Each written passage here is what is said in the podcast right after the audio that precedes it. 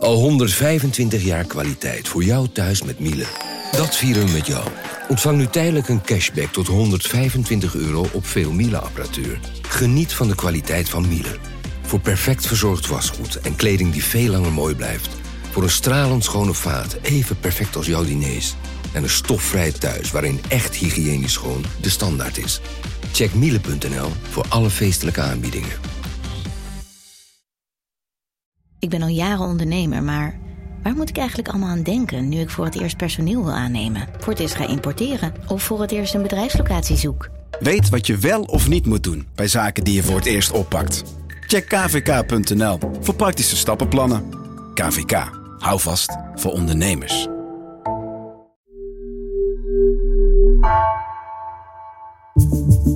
Vanaf de redactie van NRC het verhaal van vandaag.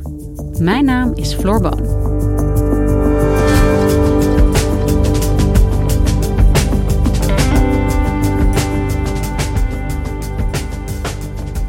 Sinds de coronacrisis hebben de meeste studenten slechts drie maanden fysiek les gehad.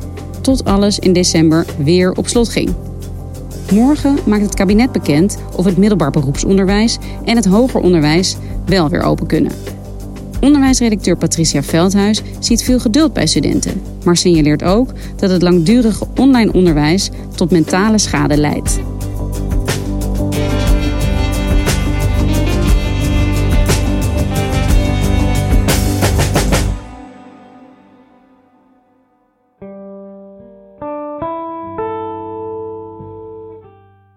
Het is twee voor elf, twee minuten voor het begin van mijn eerste college na twee weken vakantie. Ik zie al dat uh, een deel van de studenten heeft de camera uit. Ik heb mijn camera zelf aan. Ik heb een koffie gezet. Uh, ik heb een badjas aan en we gaan zo beginnen. So, welcome everybody. Uh, can somebody give me a thumbs up if you see... Dit is Isa Boos, ze is 22 en ze is tweedejaars student sociologie aan de Universiteit van Amsterdam. Ze is een van de vele duizenden studenten die al sinds het begin van hun studie thuis zitten en grotendeels online onderwijs hebben gehad. En online een introductie uh, hebben gehad, online hun medestudenten dus hebben leren kennen, uh, online werkcolleges volgen. En dus ochtends thuis inloggen in hun pyjama en uh, aan het eind van de dag weer uitloggen. Alleen op hun studentenkamertje. En morgen maakt het kabinet officieel bekend of zij volgende week weer naar college mag of dat ze nog langer thuis moet zitten. Ja, Patricia, jij bent uh, redacteur onderwijs. De coronacrisis duurt nu al bijna twee jaar. Het onderwijs heeft echt hele grote klappen gehad. Maar hoe lang hebben de studenten uh, op het hoger en middelbaar onderwijs nu eigenlijk thuis gezeten in de afgelopen twee jaar? Ja, heel lang. Als je kijkt naar leerlingen in het basisonderwijs en op middelbare scholen, die zijn, um, hebben ook lang thuis gezeten, maar die mochten tussendoor best wel vaak weer een periode lang naar school. Voor studenten was het echt anders. Het hoger onderwijs is dicht gegaan en eigenlijk twee jaar lang bijna dicht gebleven op drie maanden na. Drie maanden? Drie maanden. Na de zomervakantie in september mochten ze weer gaan. En uh, ja, half december weten we, zaten ze weer thuis. Tot nu toe voelt het uh, eigenlijk niet alsof ik echt student ben. Uh, maar eerder alsof ik een soort online workshop doe of een cursus in plaats van uh, een voltijd bachelorstudie. En ondanks het feit dat ik enigszins wel wist waar ik aan begon toen ik begon met studeren in coronatijd, had ik me, ja, mijn studententijd toch wel anders voorgesteld. Of in ieder geval gehoopt op iets anders. Welke gevolgen heeft deze ja, sluiting, die aanhoudende sluiting van het mm -hmm. hoger onderwijs en het middelbaar onderwijs eigenlijk? Welke effecten heeft dit? Eigenlijk zijn de verschillen heel groot binnen die groep. Uh, je ziet dat studenten op universiteiten en hogescholen, puur als het gaat om studievoortgang, het voor zover wij nu weten eigenlijk best goed doen. Vorig jaar kwamen de eerste cijfers binnen van de, het aantal studiepunten dat ze hebben gehaald in de lockdown. Nou, dat was zelfs nog iets hoger dan normaal. En de verklaring daarvoor is dat ze ook niks beters te doen hadden dan studeren. Dus dat is dan weer minder leuk. Uh, maar we zien dat uh, studenten op het MBO wel uh, meer ja, leervertraging hebben, zoals dat dan heet. Mijn naam is Bodien Griesdoorn. Ik ben 17 jaar en mijn voornaamwoorden zijn die dienst. Ik doe de opleiding interieuradviseur aan het Houten in Amsterdam-Sloterdijk. Ik merk dat ik thuis heel erg snel afgeleid ben, nog sneller dan in school. Um, daardoor schiet ik heel erg in de stress en doe ik niks meer. En op school kan ik daar beter hulp voor krijgen dan als ik alleen in mijn kamer zit. Door corona mis ik ook verschillende materialen. Zo had ik bijna geen A3-papier om op te kunnen tekenen. Gelukkig kon mijn moeder dat meenemen van werk. Maar ik mis bijvoorbeeld nog steeds een tekenhaak. Zodat ik al mijn lijnen horizontaal, uh, zeg maar loodrecht kan tekenen op mijn verticale lijnen. En uh, kan ik ook niet alle programma's openen die ik nodig heb voor school. Wat dus, dus wel lastig maakt om verschillende vakken te volgen. En hoe zit het met het mentale welzijn? Daar zie je uit verschillende onderzoeken, en die zijn al redelijk in het begin van de coronacrisis uitgezet door universiteiten, hogescholen, MBO's, maar ook door studentenorganisaties. En toen zag je al uh, dat veel studenten zich eenzaam voelden, uh, last hadden van ja, depressieve gevoelens. En in dit najaar, in november, is een heel groot onderzoek uh, gepubliceerd. Um, waarbij het RIVM, Trimbos en de GGD's hebben samengewerkt.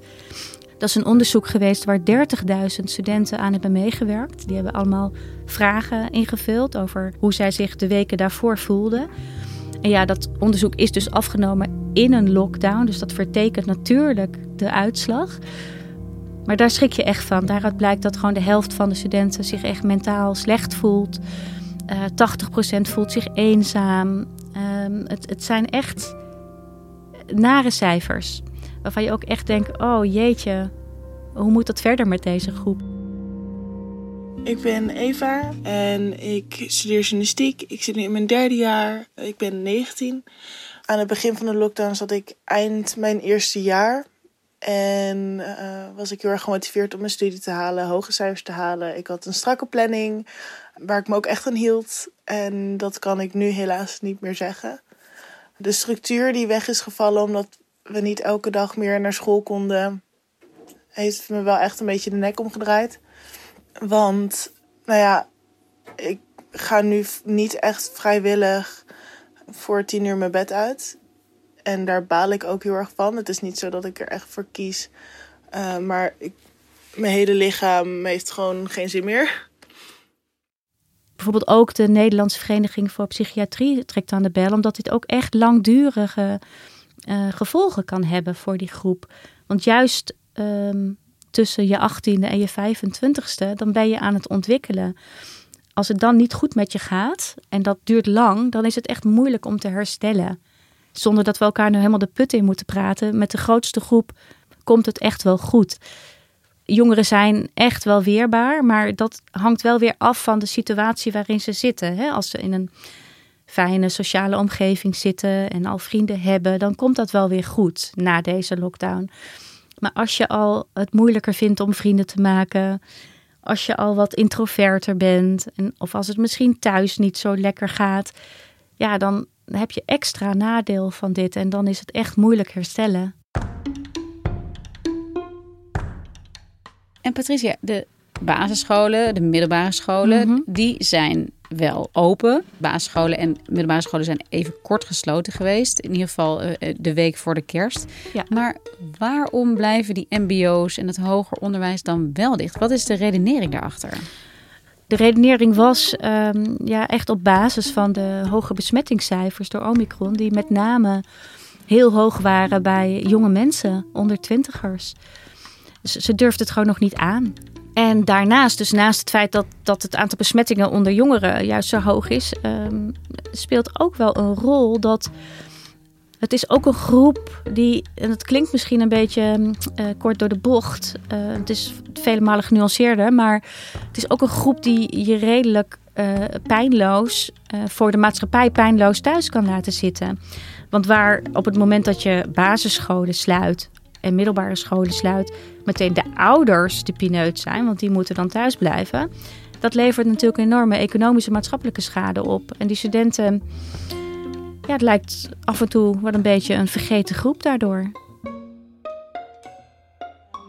ik heb eigenlijk ook wel een beetje het gevoel dat we een beetje de genegeerde groep zijn. Want er wordt altijd gezegd dat we nog jong zijn, dat we nog zo lang voor ons hebben, uh, dat we ons geen zorgen hoeven te maken. Maar ik heb echt wel het gevoel dat nou de oudere mensen, en zeker de mensen die hierover gaan, vergeten hoe erg impact uh, het op ons heeft als we geen sociale contacten kunnen onderhouden en ons sociaal niet kunnen ontwikkelen verder.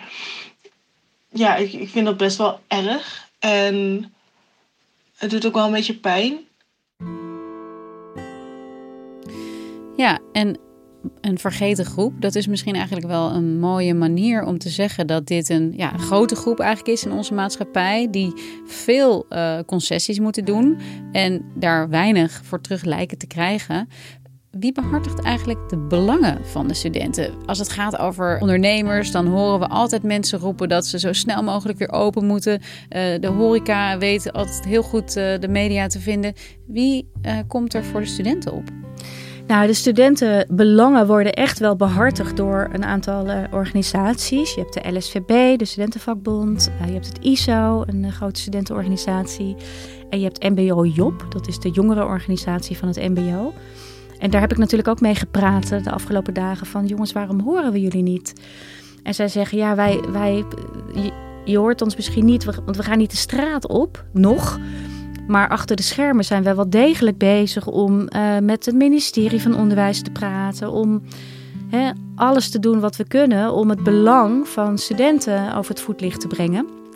Ik heb daarover gesproken met bijvoorbeeld uh, Lisanne de Roos van het ISO. Dat is het Interstedelijk Studentenoverleg. We spreken vrij regelmatig met uh, ambtenaren van het ministerie van uh, OCW. Die spreken natuurlijk weer heel regelmatig met de minister. We spreken ook altijd zelf met die minister vlak voor een persconferentie. Dat is ook een moment om uh, te reageren op het besluit wat zij dan gaan verkondigen. Wat we dus de vorige keer gedaan hebben, is ook wel weer duidelijk gemaakt nou, dat wij daar grote zorgen bij hebben en dat we niet blij zijn met de sluiting. Um, we doen het natuurlijk door het ook aan de buitenwereld te vertellen. Wat, wat het met studenten doet. Want dat is een verhaal wat vooral ook gewoon bekend moet zijn. En we doen het ook door met experts te praten die bijvoorbeeld uh, rondom het OMT zitten. Of die uh, op een andere manier veel invloed hebben op de besluitvorming. Zodat zij allemaal weten wat de gegevens zijn die wat ons betreft ook mee moeten worden genomen in zo'n afweging.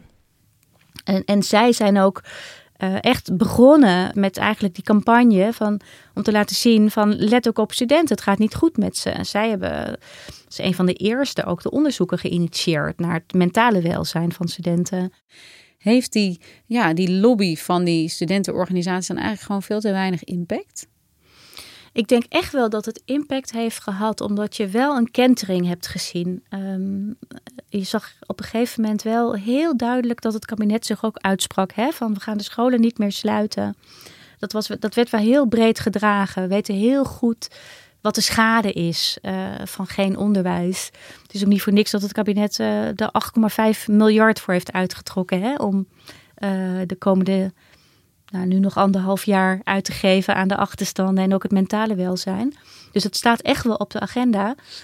Wat er is gebeurd uh, voor kerst is dat echt uh, Omicron uh, roet in het eten heeft gegooid.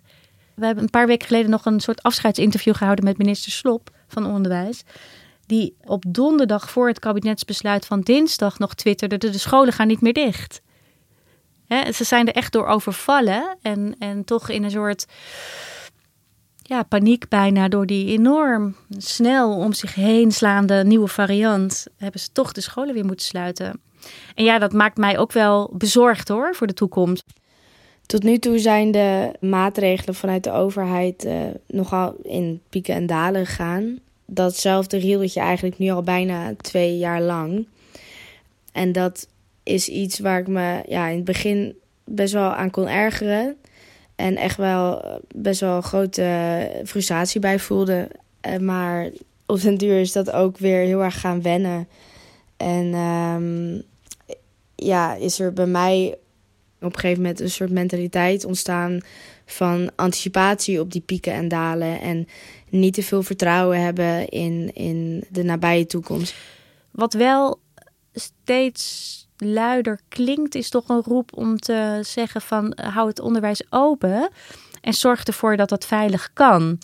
Er is een organisatie die heet uh, Platform Perspectieven Jongeren. Dat is een uh, organisatie die uh, het ministerie van Onderwijs adviseert. En zij hebben vorige week ook nog weer gezegd van het onderwijs moet gewoon open blijven. En het moet niet de vraag zijn van of je het onderwijs weer moet sluiten. Het moet gewoon open blijven. Alleen we moeten kijken hoe dat veilig kan. Ja, want dit is misschien wel de hamvraag. Hoe kun je op een veilige manier voor zulke grote aantallen mensen die bij elkaar moeten zitten dan mhm. om een college bijvoorbeeld of een, een, een andere les te volgen? Mhm. Ehm, eh, als je het hebt over de lange termijn perspectief, corona blijft bij ons. Hoe, hoe zit het ermee? Wat zijn nu de ideeën daarover om dat uh, op korte termijn wel op een veilige manier te kunnen blijven doen? Ja, er wordt over een aantal dingen gepraat. Um, dus bijvoorbeeld in het laatste OMT-advies gaat het bijvoorbeeld ook over mondkapjes in de collegezaal. Hè? Dat, is, uh, dat is een um, optie. Dus zal ongetwijfeld zal het ook weer over groepsgrootte gaan. Dus dat je met een beperkt aantal mensen in een collegezaal kunt, waardoor je de anderhalve meter kunt uh, waarborgen. Het is uh, voor kerst heel lang gegaan over het corona-toegangsbewijs in het hoger onderwijs. En dat, dat lag heel gevoelig. Dat wilden de instellingen zelf eigenlijk ook niet. Omdat ze zeiden van ja, we kunnen dat heel moeilijk controleren. En, dan gaat het om een vaccinatiebewijs, ja. een QR-code, zoals ja. uh, heel veel andere Precies. mensen ook hebben. En je zou zeggen, waarom niet, hè, als studenten daarmee uh, kunnen studeren. Uh, maar daar, daar was in elk geval voor kerst nog veel weerstand tegen, in, uit praktische overwegingen dus. Maar ook um, ja, vanwege zeg maar, het basisrecht op onderwijs kan je iemand die zich niet heeft laten vaccineren onderwijs onthouden? Dat is een hele moeilijke. We hebben nu een nieuw kabinet. Vrijdag is een persconferentie. Daar wordt meer duidelijk mhm. over uh, het hoger onderwijs. Er is ook een nieuwe minister van Onderwijs, Robert Dijkgraaf van D66. Mhm. Gaat hij uh, ja, iets meer kunnen betekenen voor deze groep? Ik hoop het. Um, hij zei in ieder geval maandagavond bij op 1 dat hij er alles aan zal doen om ervoor te zorgen dat het hoger onderwijs en het MBO weer open kan. Ik ga zeker ook heel sterk bepleiten hoe belangrijk het is om het volledige onderwijs open te hebben. Als we één ding gezien hebben, denk ik, hè, dat is ook al groeiend inzicht over de laatste twee jaar. Dat ja, de meest kwetsbaren zijn toch onze, onze kinderen, onze studenten, die in een hele vormende fase zitten. En als je die stopt, dan eh, heeft dat denk ik een, een, een impact die jaren met je meegaat. Maar goed, dat zagen we dus ook bij voormalig onderwijsminister Arie Slob. En die heeft het ook niet kunnen voorkomen. Ja. ja. Het blijft afwachten? Het blijft afwachten, maar ik ben wel hoopvol. Dankjewel, Patricia. Jij ook bedankt.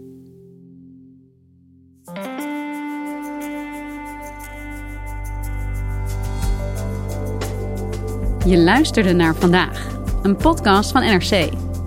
Eén verhaal, elke dag. Deze aflevering werd gemaakt door Mila Marie Bleeksma, Gabriella Ader en Bas van Win.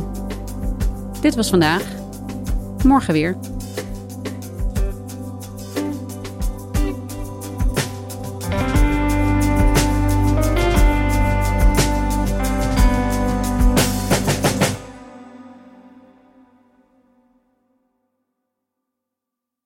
Technologie lijkt tegenwoordig het antwoord op iedere uitdaging. Bij PwC zien we dit anders. Als we de potentie van technologie willen benutten, kunnen we niet zonder een menselijk perspectief. Human-led, tech-powered noemen we dat. Ga naar pwc.nl.